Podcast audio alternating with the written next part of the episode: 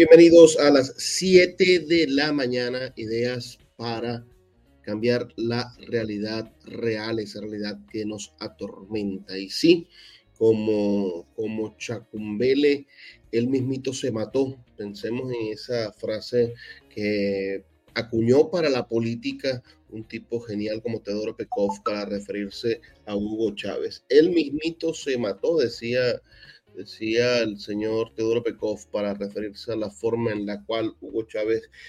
tuvo una esperanza, tuvo todo el mundo, tuvo todas las oportunidades de hacer de Venezuela un país próspero y maravilloso y lo que hizo fue bueno, continuar la línea de corrupción y de generación política que ha hecho de Venezuela un país triste en elementos de, del encuentro con la política. La política es sin duda un tema apasionante para todos los días y el venezolano ha tenido etapas altibajos en la política, un momento donde se hablaba más de política que de béisbol y hay otros momentos en la historia de, la, opinión pública nacional en la cual la política está procrastinada, está lejos de la posibilidad en la cual nosotros eh, tengamos el deseo de atenderla Hoy Venezuela quizá detesta a los políticos o quizá está, bueno, reenfocando la nueva manera de conseguir a los políticos. El tema de hoy es sobre los procesos de cambio político en la oposición venezolana, bueno, han sido notorios, han sido notorios en todos lados también. El chavismo, los rostros son diferentes. Si usted revisa los rostros del chavismo de hace 20 años, o de hace 15 años, o de hace 10 años, más o menos cada 5 años, el chavismo renueva su,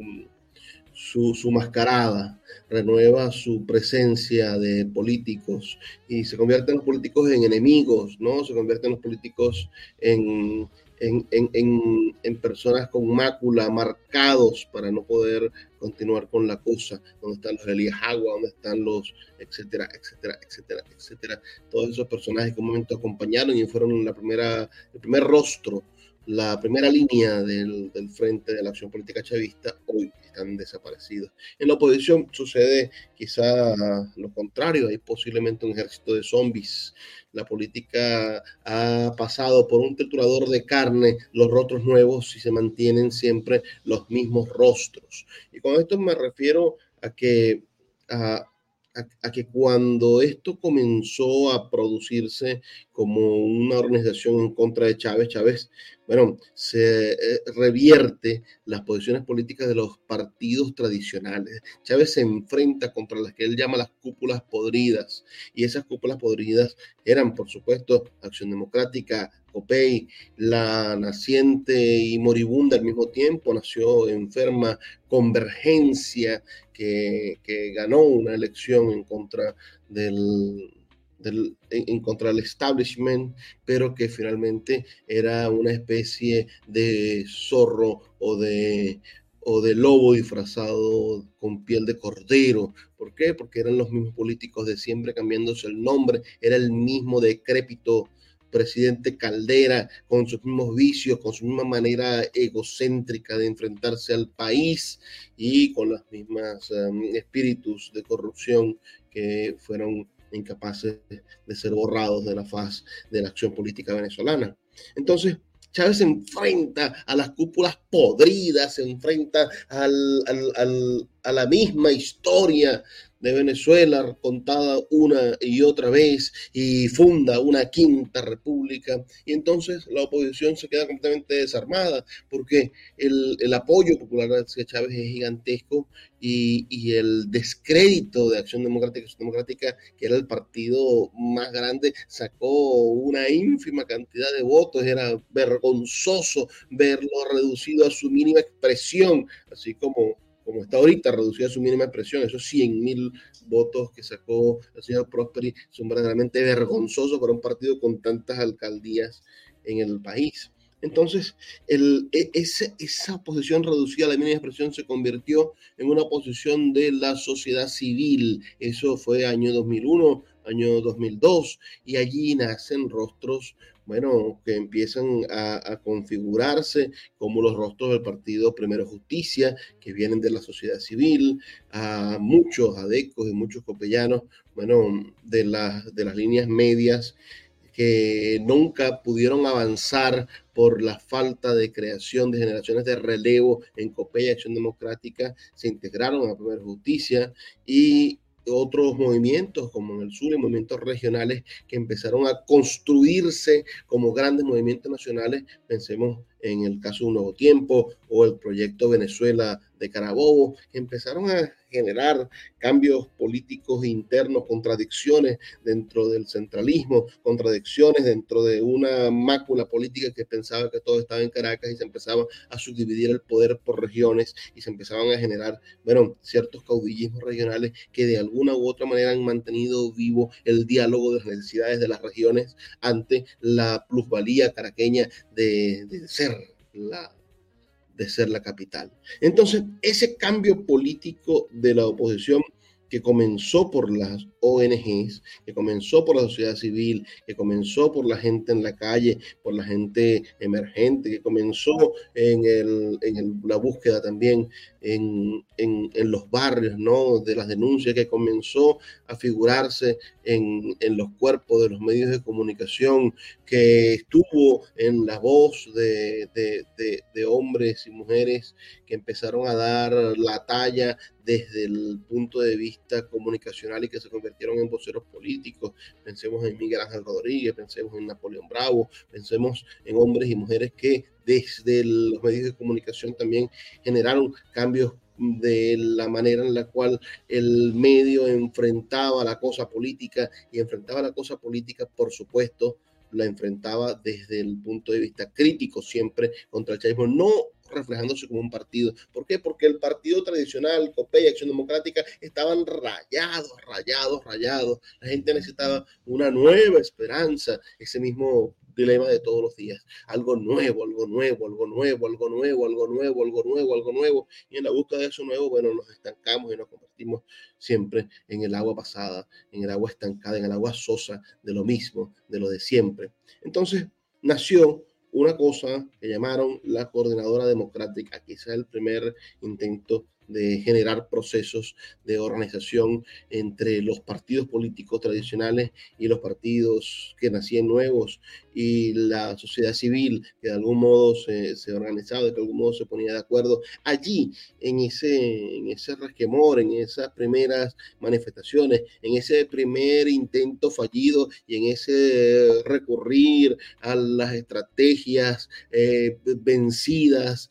de la no violencia, que el chavismo logró domesticar esas estrategias de la marcha, Ah, bueno, esas estrategias de la marcha, de la concentración, de la marcha y la contramarcha, ese, ese jueguito de ahí viene el lobo y de que no puede entrar al municipio libertador, etcétera, etcétera, etcétera, etcétera, etcétera. Ese jueguito de la política venezolana canzón, bueno, generó que salieran figuras también como María Corina Machado. Por eso María Corina que gana las elecciones recientemente, que se impone en este momento en su, en su estructura como la, lideresa, la, la líder eh, consumada de la oposición hoy con el resultado de las elecciones primarias, bueno, María Corina no es un actor nuevo, María Corina está desde el año 2000, bueno, dando tumbos en el año 2004 cuando se desarrolló el referéndum revocatorio. Ella fue un ente protagonista con la recolección de firmas, con su manera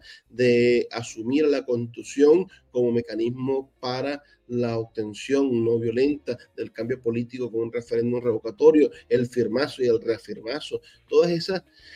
manifestaciones de la acción pública política que rechazaban a los partidos y que en la sociedad civil encontraron una especie de eco organizativo. Desde allí está presente María Corina protagonizando la acción política con su radicalidad, con sus señoras del Este, con su idea de Maduro, vete ya y el renuncia. Esa, que no existía, por supuesto, en Maduro. Maduro era un, un, un, alfil en las estructuras políticas chavistas, por supuesto. Bueno, le dio a María Corina la presencia como diputada, se le dio un referéndum, un, se, le, se, le, dio en el referéndum, por supuesto, un desastre político cuando las barriadas populares y los pueblos, bueno, fueron a votar por Chávez y generaron una contraparte, una respuesta a las actitudes que tenían los sectores de la clase media y de los espacios más urbanos que estaban totalmente en contra de Chávez. Empieza esa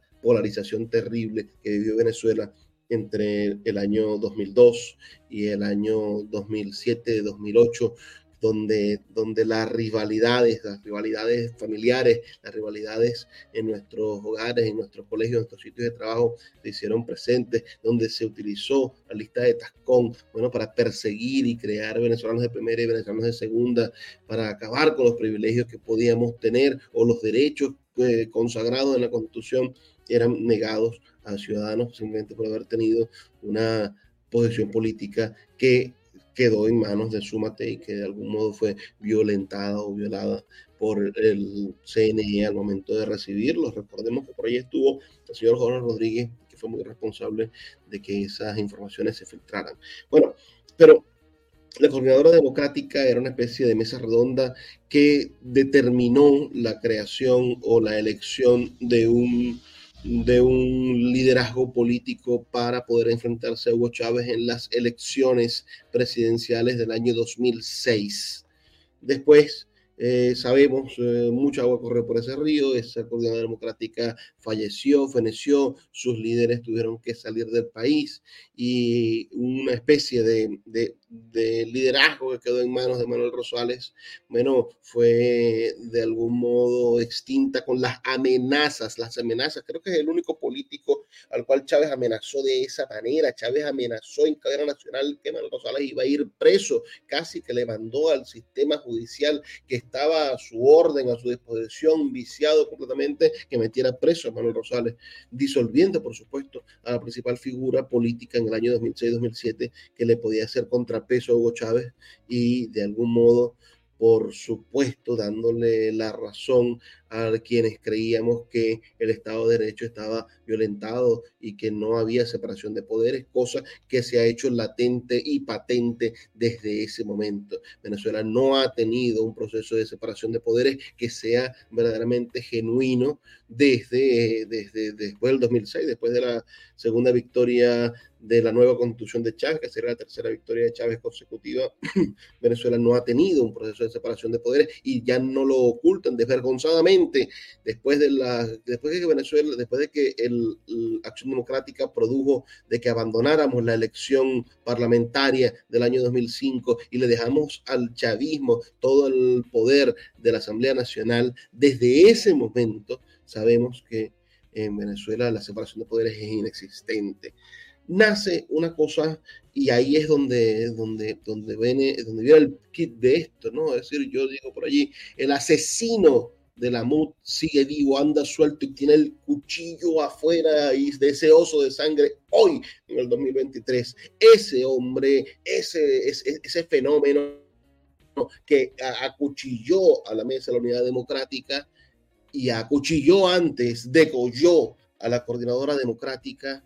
y antes quizá había degollado, no lo sabemos, algunos, algunas aspiraciones partidistas de los años 90, ese asesino serial del liderazgo político y de la organización política de la oposición anda suelto y tiene sed, tiene sed y quiere acabar con la unidad, quiere acabar con los espíritus unitarios. Tras la derrota de Rosales, tras la imposición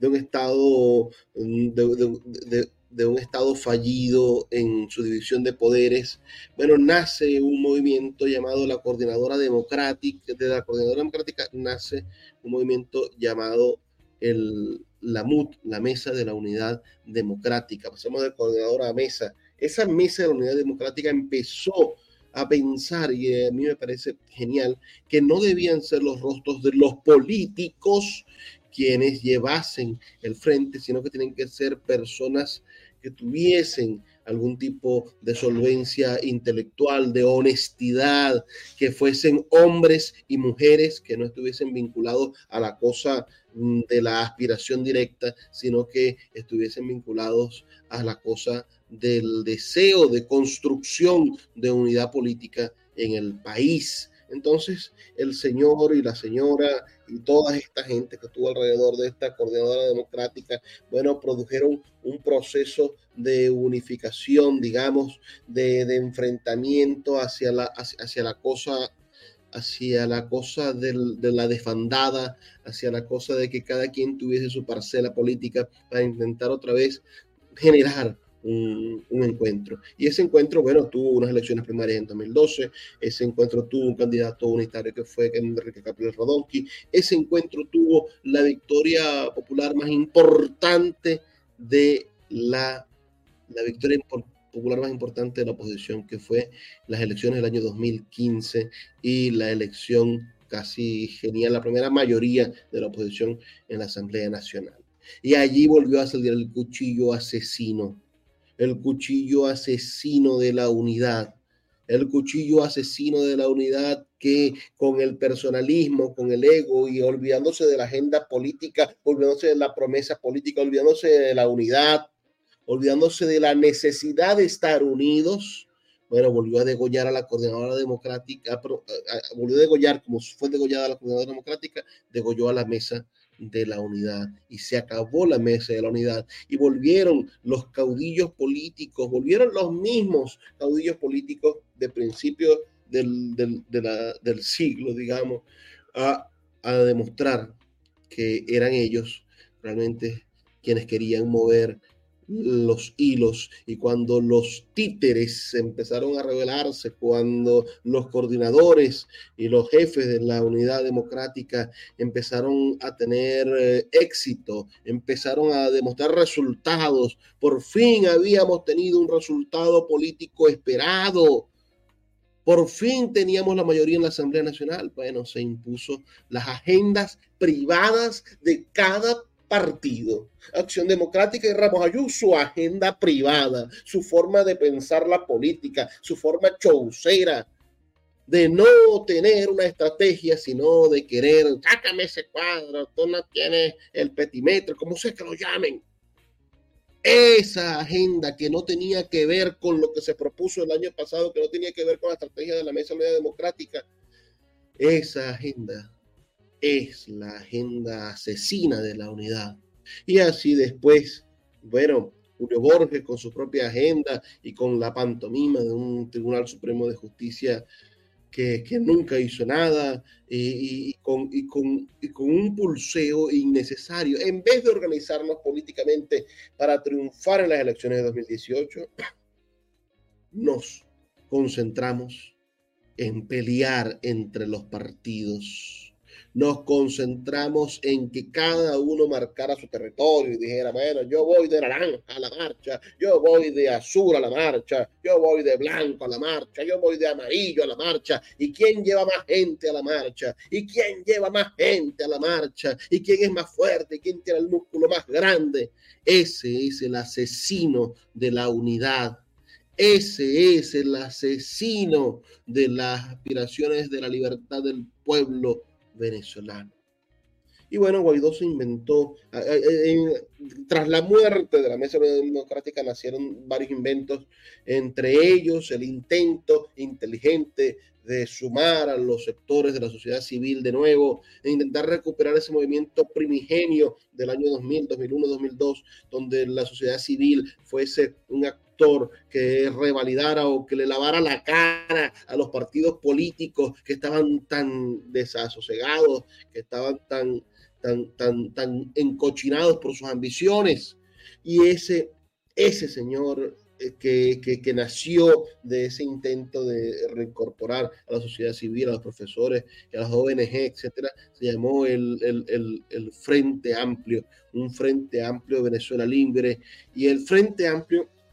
por supuesto, que fue solamente una mascarada más de la, de la oposición, que fue de, de, cierta, de, ciertos caudillos de la oposición, de, hombres como Ramos Ayú, por ejemplo, que se vio bueno, desasistido de la cosa del poder de la dirigencia política, porque después de salir de su presidencia de la Asamblea Nacional, bueno, quedó completamente eh, anulado como, como líder general de la oposición y quedó desacreditado. Bueno, esa gente decidió generar algo para acabar con la, plataforma, con, con, con el Frente Amplio. Y nació la plataforma unitaria que es una coalición de unos pocos partidos. esta plataforma interna nace en la gestión autosuficiente, por cierto, de Guaidó, donde Guaidó necesita de algún modo, desde la debilidad que tiene Voluntad Popular, Voluntad Popular es el partido que sacó menos votos en, en las elecciones de 2015.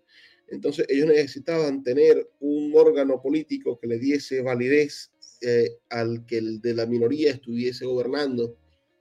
estuviese generando los cambios políticos o un método de cambio político diferente. Recordemos que Voluntad Popular es el partido de la salida, Voluntad Popular es el partido de las salidas fáciles, Voluntad Popular es el partido que desea uh, que, que haya una transición inmediata y no una transición electoral lenta, sosegada o inteligente, negociada. Es decir, cada uno tiene sus aspiraciones y tiene sus propuestas, por supuesto, pero Voluntad Popular se impuso en esa Asamblea Nacional, gobernó dos periodos como no debía haberlo hecho porque el pacto era que las minorías gobernaran el último periodo y llegó entonces a configurarse algo que de algún modo empezó a secuestrar la voz, la vocería política, ya no la vocería política de de los cuatro o cinco partidos importantes que estuvieron en algún momento en la mesa de la democrática y buscaron un vocero diferente, sino los propios partidos dijeron nosotros somos autosuficientes para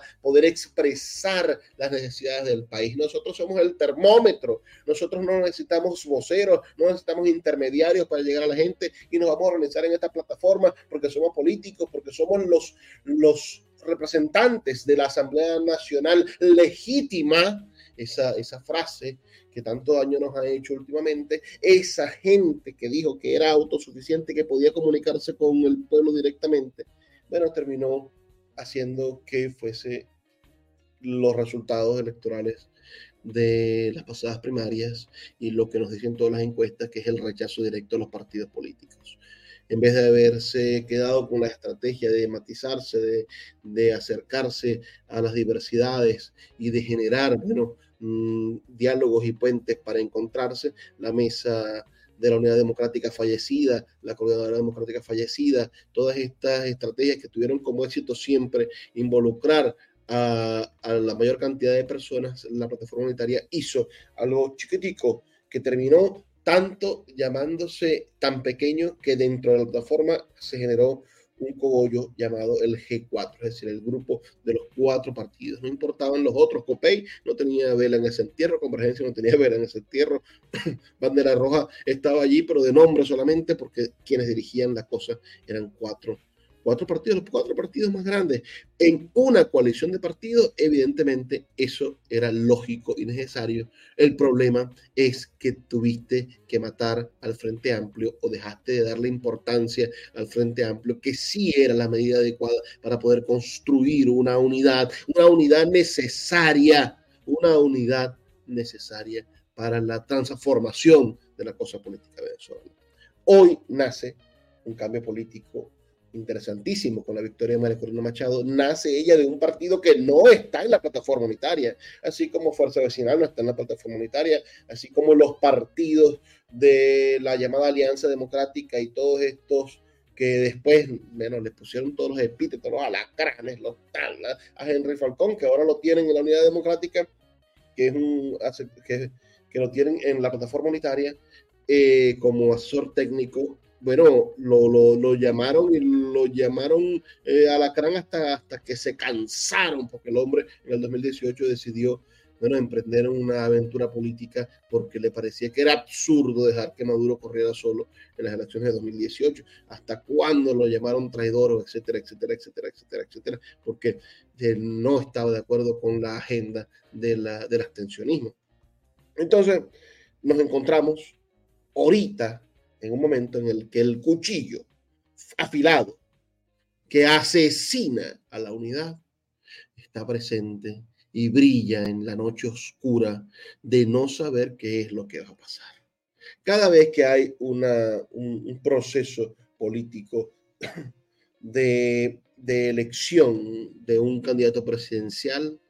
nosotros de algún modo viramos hacia el abismo de creer que un solo cuerpo, una sola forma o un solo ente político va a poder generar un proceso de inclusión de todos los entes políticos corre peligro María Corina pensando que ella es la única llave que abre la puerta y que no necesita de la combinación de todos para poder generar un cambio político eficiente. Ayer dijo que ella ya no era la candidata, que ella no era la candidata de la plataforma unitaria. Eso a mí me retumbó en los oídos. Yo no soy la candidata de la plataforma unitaria, ni siquiera ya soy la candidata de 20 Venezuela, soy la candidata de Venezuela, de todos los venezolanos. Ese entronizar, por supuesto, discursivamente es muy acertado, pero yo espero que sea discurso y que no sea una forma de creerse que ella es la única salvadora de Venezuela, porque nadie es único salvador de nada. Los mesías han muerto, todos los mesías mueren crucificados. Métete al Redentor y saldrá crucificado, decía mi abuela. Y yo le creo a mi abuela. Si tú te metes al Redentor, lo más seguro es que te claven una cruz y una lanza aquí por el costado. Nosotros necesitamos generar un cambio político que sea colectivo un cambio político que reconozca la presencia, por supuesto, los liderazgos de los partidos políticos, porque no, eh, si, si, no te das cuenta de que la organización política de base, la organización política electoral de creación de testigos, de búsqueda de uno por diez, la generación de maquinarias políticas que le hagan frente a la gran maquinaria política del PSV, si no nos damos cuenta y reconocemos el factor importante de cada organización política que tienen los partidos políticos, entonces estamos también cojeando. Cogiamos, a pesar del descrédito que tienen los partidos políticos, cogiamos si no nos apoyamos en su experiencia política para la transformación y la obtención de resultados electorales viables. Ahora, es el momento de que el pueblo venezolano le pida a su líder, a su nueva líder, a María Corina Machado, desprendimiento de la ambición política, que suelte el cuchillo que asesina a la unidad y le dé a Venezuela la oportunidad, gracias a su liderazgo, le dé la oportunidad de generar un proceso amplio de unidad. No amplio desde el tamiz de tienes que alabarme y tienes que estar de acuerdo conmigo. No, amplio desde la posibilidad de la divergencia amplio desde la posibilidad de la diferencia de opiniones, amplio desde la posibilidad del encuentro y del diálogo democrático, porque la democracia no es ir a votar, la democracia es aceptar que el otro existe. La democracia es entender que en el diálogo constante con el otro generamos acciones positivas de transformación y de cooperación que nos van a servir para obtener objetivos similares para poder unificar nuestras aspiraciones y conseguir un cambio de todos que beneficie a todos. El cuchillo que ha degollado a la unidad está libre, anda por allí. El asesino de la MUD tiene sed. Y la plataforma unitaria es quizás su próxima víctima. Ojalá que en las manos de María Corina Machado se encuentre la solución para evitar que muera la unidad. Y que por el contrario, ella, como una madre, como una mujer, que es su maravilloso discurso, logre amamantar a la unidad, a la unidad política, a la unidad de todos los sectores, a la unidad de la sociedad civil y nos haga crecer como organización política capaz de vencer al PSUV, que es el partido mejor organizado y con mayores recursos de toda Latinoamérica. Vienen tiempos interesantes, diálogos con la cosa política interesantes. Estaremos desde aquí todos los días a las 7 de la mañana reflexionando sobre esto. Hablo para ustedes Luis Peroso Cervantes, desde el canal de YouTube de La Tercera Voz, el canal de YouTube de mi amigo Juan Carlos Fernández y mi canal de YouTube personal que les invito a seguir, Luis Peroso Cervantes, en YouTube, donde subimos muchísimos contenidos intelectuales, literarios, musicales, de diferentes espectros de la intelectualidad. Se les quiere mucho.